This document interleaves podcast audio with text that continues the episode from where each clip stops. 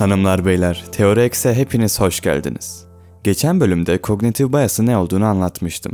Aslında hepsi size kognitif bias örnekleri verebilmek içindi. Önce temelini oluşturup sonra üzerine oturtmak için. Bugün size survivorship bias ya da survival bias adıyla bilinen bir bilişsel eğilimden bahsedeceğim. Hazırsanız Teori X başlasın.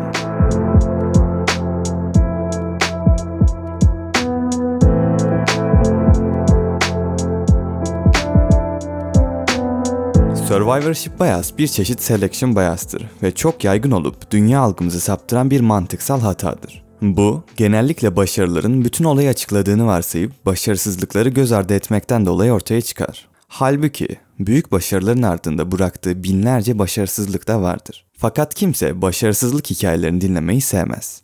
Aksine hep başarı hikayelerini dinlemek bizim ilgimizi çeker. Başka bir açıdan bakarsak, başarısız olanlar zaten başaramadıkları için gün yüzüne çıkamamış olanlar olacağından onları hiçbir zaman görmemiz de mümkün olmayacak.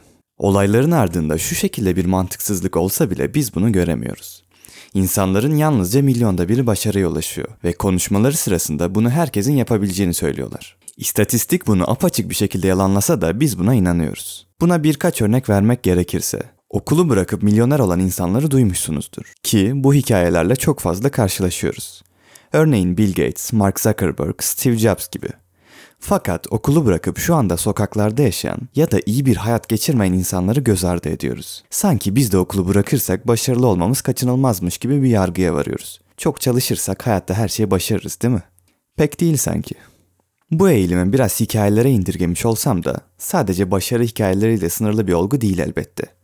Şimdi size Google'a Survivorship Bias yazınca çıkacak olan o uçak resminin olayını anlatayım. İkinci Dünya Savaşı'nda istatistikçi Abraham Wald, bombacı uçakların düşman ateşinden infilak olmadan geri dönebilenlerin sayısını arttırmak için çalışıyordu.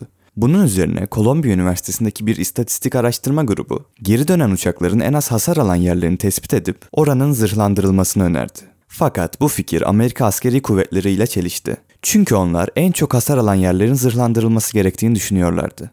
Bu kısımda size sorayım. Siz olsanız hangisini yapardınız? Çatışmadan dönmüş uçaklarınız var ve bunlar kanatlarında mermi delikleriyle geldi ve bazıları da gelemedi. Bu uçakların kanatlarını mı zırhlandırırdınız yoksa geri kalan kısmını mı?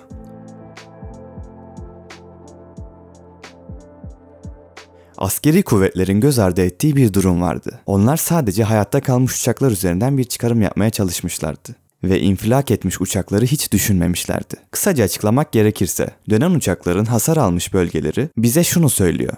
Bu bölgeler vurulsa bile uçağın düşmeden üste dönebilmesini engellemiyor. Bu sebeple vurulan bölgelere değil de hasar almayan bölgelere odaklanmamız daha mantıklı olur. Çünkü o bölgelerden hasar alan uçaklar düşmüşler ki o bölgedeki hasarları dönen uçaklarda göremiyoruz gibi. Yani araştırma grubu haklıydı. Hasar almamış olan bölgelerin zırhlandırılması ordunun lehine olacaktı. Bir örnek daha vereyim. İnsanlar neden koronavirüsü kapmaktan korkmuyorlar? Çünkü görüyoruz ki birçok kişi bu virüsü kapıyor ve iki hafta sonra ağır bir şey olmadan iyileşiyor. Algımızı hastalığı hafif bir şekilde atlatanlara verip ağır şekilde atlatan veya canını kaybedenleri görmüyoruz veya göz ardı ediyoruz. Çünkü ister istemez bu eğilime giriyoruz. İstatistiki olarak bu podcast'i dinleyenlerin bu hastalıktan dolayı canını kaybetme ihtimali çok düşük. Fakat Durum böyle olmasaydı da aynı eğilimi gösterirdik. Nasıl yaşlılar risk grubunda olsalar da bana bir şey olmaz diyor aynı şekilde. Bu örnekler çoğaltılabilir. Mesela manavsınız ve kırmızı elma satış istatistiklerine bakıyorsunuz. Satışınızı arttırmak için elinizde olan veride sadece elmayı satın alanların bilgileri olacağı için sadece alım işlemini yapanların fikirlerini göreceksiniz. Bu da sizin hiç satın almamış olan kesimi tamamen görmezden gelmenize ve yanlış bir çıkarma varmanıza sebep olacak. Bunun yanı sıra borsada yatırım yaparken de bu hataya düşmeniz çok mümkün. Sonuç olarak gördüğünüz gibi bu eğilim fark etmesek de hayatımızın çok içinde ve durmadan bu hataya kapılıyoruz. Bu durumu çözmemiz için ise tek yapmamız gereken gördüğümüze değil de görmediklerimize de odaklanmamız gerekiyor. Sadece olanın değil, olmayanın da bütünü oluşturduğunu unutmamamız gerekiyor.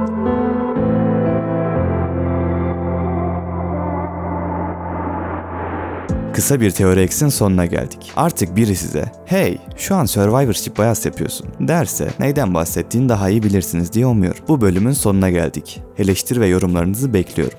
Beni YouTube, Spotify ve Apple Podcast'ten Sincapsu Teoriler adıyla takip edebilirsiniz. Bir sonraki bölümde görüşmek üzere.